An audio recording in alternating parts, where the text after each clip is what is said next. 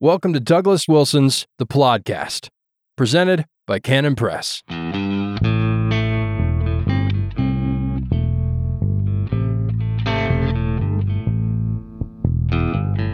Yes, God. God don't never change. Welcome to the podcast. This is episode 219. 219. I'm Douglas Wilson. Thank you for joining me. So, what I want to talk about this morning isn't going to go anywhere. Well, it'll go somewhere, but you're going to have to take it there. I just want to challenge a few assumptions that I think a lot of people have. And I think questioning those assumptions might prove fruitful. So, it's the difference between equality and equity, the difference between equality and equity. And uh, I know uh, we've talked about this before in a number of different settings because egalitarianism, the, the leveling impulse, is behind an awful lot of our contemporary problems. But false assumptions about this have crept in to the conservative church and in many cases just lie there dormant until they come out and wreak havoc at some time or other.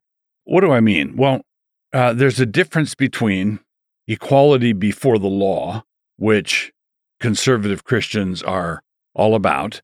If someone is arrested for murder, there should be the same treatment for everyone. You shouldn't be able to convict anyone on the testimony of one witness. It's not like you get to convict a poor man on the testimony of one witness's witness, but you need two or three to convict him if he's a rich man. Or if it's a woman, you uh, can treat her with sort of a judicial contempt, but then you have to have a high bar of evidence if it's a man, that sort of thing. And this is a uh, this pattern for our law courts and for decisions where you're looking for equity, requiring equity, demanding equity, are all patterned after the Last Judgment. Uh, God is not a respecter of persons. And when we become, and when we come before Him at the last day, a man who belonged to the country club is going to be on the same footing as a man who did not. A man with a million dollars or a man with a billion dollars is going to be standing naked uh, before the Lord and will have to give an account. Poor men, rich men, black, white, uh, male, female, slave free. That's equity. It's even handedness. The same standard is applied. And then you're you're accustomed, perhaps in economic discussions, to hear conservatives talk complain about the socialists wanting equality of outcome. And that's a good complaint as far as it goes, where the only way you can take a fast person and a slow person and uh, have them hit the finish line at the same time is by rigging the race. If you mess with the rules or cheat, you can get equality of outcome. But the problem with that illustration of two people running a race is if you have a tall person and short person or a man and a woman, they're all doing the same thing. They're they're running. Okay? So we can see all the instances where an even-handed approach would say, well, the same rule applies to both. If a man doesn't get to shoplift a pack of gum, then a woman shouldn't get to shoplift a pack of gum. If a man can't accuse someone falsely, uh, then a woman shouldn't be able to accuse someone falsely, and so on. So that's all good. And we also recognize that we shouldn't rig the contest in order to get the same outcome, because if you if you're getting the same outcome by rigging the race, you can only get the same outcome by treating the people differently. If you treat the people the same, you're going to get different outcomes. Okay, so I know a bunch of that is review. But when it comes to sex, when it comes to the relationship of the sexes to one another, one of the things we have to recognize and have to grapple with, and I think we have not done so, is the we have to come to the, the understanding that men and women are completely different. They want completely different things. Two people running, a man and a woman running in a race, want the same thing. They want to get to the finish line uh, ahead of the other one. That's what a race is. But what if men and women are so different that they want completely different things, particularly when it comes to their sexual nature, their sexual desire, their sexual practice. So it it is it has become commonplace over the last generation or so to to say something like, "Well, women enjoy sex too," and and uh, women are just as sexual as men, and it's all it's all true enough if you are if you're careful to define your terms. Yes, uh, men desire sex and women desire sex. Yes, that's all true, but they desire it in completely different ways. It's not all the same. So, testosterone is something that both men and women have. It's made, uh, well, primarily in the testes in the men and in the ovaries by the in the women. But men have approximately 15 to 20 times the amount of testosterone sloshing around inside them uh, than the women do. And testosterone is linked to, uh, not, it's not only linked to secondary sexual characteristics like beards and, and things like that, but it's also connected to sexual desire, right? So, uh, libido. And that means that a man and a woman wanting everything else being equal, wanting a sexual relationship, are not wanting it in the same way. They're not wanting it in the same way. And the fact that the man wants it as intensely as he does is a function of how God made him, function of his biology. And the man, the fact that the woman responds the way she does is a function of her biology and her desires and whatnot. And what this means is that it's not a uh, situation where we go out into a neutral marketplace of uh, sexual contracts and decide to go into partnership with another person where we both enjoy the same thing the same way and in the same respect. It's simply false.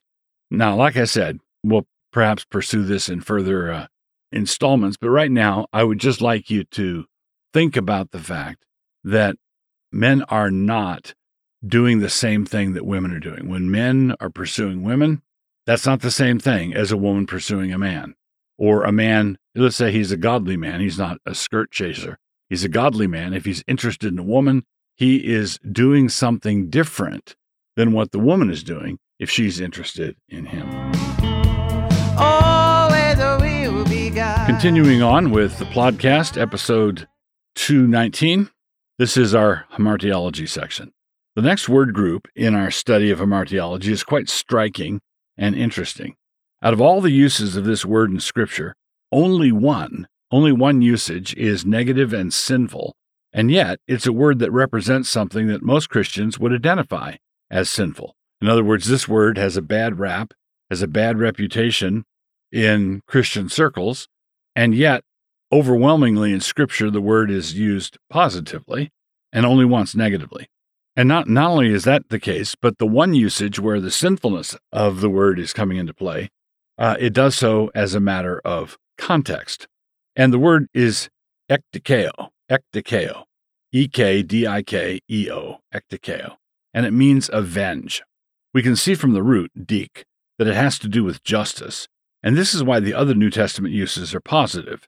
Uh, Luke 18.3, Luke 18.5, 2 Corinthians 10.6, Revelation 6.10, Revelation 19.2. The one negative the one prohibition is found in Romans 12. Romans 12:19.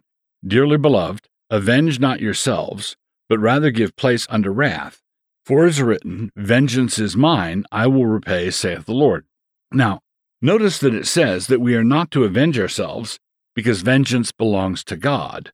It does not say that we are not to do it because vengeance is wrong. It doesn't say don't avenge yourselves because vengeance is wrong, uh, the way it it will say that don't don't lust or don't steal or don't do these things because those things are wrong. Uh, those things are a violation of God's character. But here it says don't do it because to do it is to intrude upon one of God's prerogatives. So vengeance is God's prerogative. Uh, malice and spite and envy and lust and selfishness and pride, all of those are antithetical to God's character. But this is not antithetical to God's character. It's his prerogative. Vengeance is mine. I will repay, says the Lord. And so, consequently, we're told don't avenge yourselves because you have to give place to wrath. So, Vengeance is not wrong, it is the Lord's. When we take vengeance into our own hands, we frequently don't know when to stop, and the thing spirals out of control. It's worth noting that here in Romans 12, it says that vengeance belongs to God, and just a few verses down in Romans 13, it's all part of the same argument, right? In Romans 13, Paul says that God has delegated this responsibility to the civil magistrates, who are his appointed deacons of wrath. So in Romans 12, he says, leave room for God's wrath. And then just a few verses after that, it says, the civil magistrate is appointed as God's deacon of wrath. So I'm supposed to leave room for the deacons of wrath. So when we leave room for the vengeance of God, we are leaving room for the cops, at least when things are functioning the way they ought to be functioning. God, God. Continuing on with the podcast, episode 219, we come now to our book review uh, section. Uh, this book is um, a book I've read a number of times. Don't know how many times I've read it, but I'm sure I, I'm going to read it again. I just finished it the other day again. And this is a book that was written by my dad, and it's called Principles of War. And the subtitle is uh, Handbook on Strategic Evangelism. Now, I'm pretty sure over the course of the years I've been doing this podcast that I've reviewed that book before, but it's time. But just as I have read it a number of times, maybe I'll wind up reviewing it a number of times. This book is really a seminal book. It is written by uh, my dad, a true strategic thinker, uh, someone who thinks in terms of principles instead of methods. Now, every everything we do requires a method, but if you do what you do intelligently, you understand the principle underneath the method, and you don't develop a uh, an out of shape allegiance to a particular method. So, for example, with evangelism, somebody might be taught evangelism. They may have learned um, evangelism in Campus Crusade or with the Billy Graham organization or with the Navigators or D. James Kennedy's uh, evangelism explosion. And they learn evangelism a particular way, and then they plug and chug. They paint by numbers. They just connect the dots because this is the method. Well, what this book does is it it takes the principles of uh, physical war, Clausewitz, Sun Tzu, uh, other uh, military strategists. It takes those principles and it applies them to evangelism. Now, the principles are things that can apply and do apply equally to an army equipped with spears, chariots, and bows and arrows and slings, as it does to an army with automatic weapons, air support, modern howitzers, artillery, uh, you know, satellite guided missiles, the whole shebang. The principles apply equally. The methods don't. A slingshot and a bow and arrow are not the same thing as a, a shoulder mounted surface to air uh, missile. So the technology changes, the weapons change, but the principles don't change. Principles are things like mobility or surprise or objective or economy of force or concentration or communication. These are all principles. Now, as I was going through it, uh, going through this book yet again, I was reminded of why we're here in Moscow, Idaho. And this will give you an example of my dad's thinking on this. Uh, we're here, we're all here. All of these ministries are here in Moscow because my dad moved here in 1971. And he moved here because he found out that Pullman, Washington was a small town that had a major university in it. And it was eight miles away from Moscow, Idaho, which was a small town that had a major university in it. Well, in military affairs, there is this thing called the decisive point. The decisive point. And a, decisive point is a point in a battle or in the war, even, where if you take that point, if you take that position or accomplish that objective, it's strategic. It's also feasible. It's got to be a decisive point is a point that is strategic if you take it, and it's feasible. It's possible to take, right? If we took, and New York City, for example, doesn't qualify because New York City is strategic. If we took New York City for Jesus, it'd be all over. but it's not feasible. If we took uh, Bovill, Idaho, which is a little bend in the road, not not far from here, we could do that in two weeks. It's feasible, but it's not strategic. If we all all we have to do is unload the van, and then we'd have it, right? But when we had it, we we would just have Bovill. That's all we'd have. It's feasible, but not strategic. A target, an evangelistic target, is one that ought to be feasible and strategic. It matters to the enemy if you take it, and it's feasible to take. And so my father found out this is my my dad wrote this book back in the 1960s. It was first published in the 60s. It's been in print ever since, numerous publishers at different times and places. Uh, it's sort of an underground classic. Canon Press publishes it now. You really ought to get a copy from Canon Press, Principles of War. Uh, so my dad decided that this the decisive points in North America were the result of our university system. Major universities in small towns. The small town made it feasible, the university made it important. So the university made it a strategic point, and the small town made it a feasible point. And so then he found out that Moscow and Pullman, two small towns, eight miles apart, had a university in each one. And so he moved here. And that's uh, that's why all of this stuff is pouring out. Uh, this was a decision was made back in the 70s, but all of this, um, all of the ministries and energy and things that are com- cascading out of Moscow are doing so as a downstream result of that decision. It's a great little book. Uh, I would encourage every pastor, everyone interested in apologetics, everyone interested in evangelism to get that book and internalize it. The podcast will be on break till the new year, but as a special year end gift, we'd like to give you 30 days of free access to all of the audiobooks and videos from Doug Wilson on Canon Plus. Head over to mycanonplus.com to take advantage of this limited trial offer ending January 1st. Canon Plus is home to hundreds of hours of Doug's sermons, lectures, interviews, and audiobooks. Head over to mycanonplus.com and start listening today. Your membership to Canon Plus is a great way to support this podcast if you would like more audio and maybe even video content from the podcast, please consider subscribing today. Thank you and Merry Christmas from everyone here at Canon Press.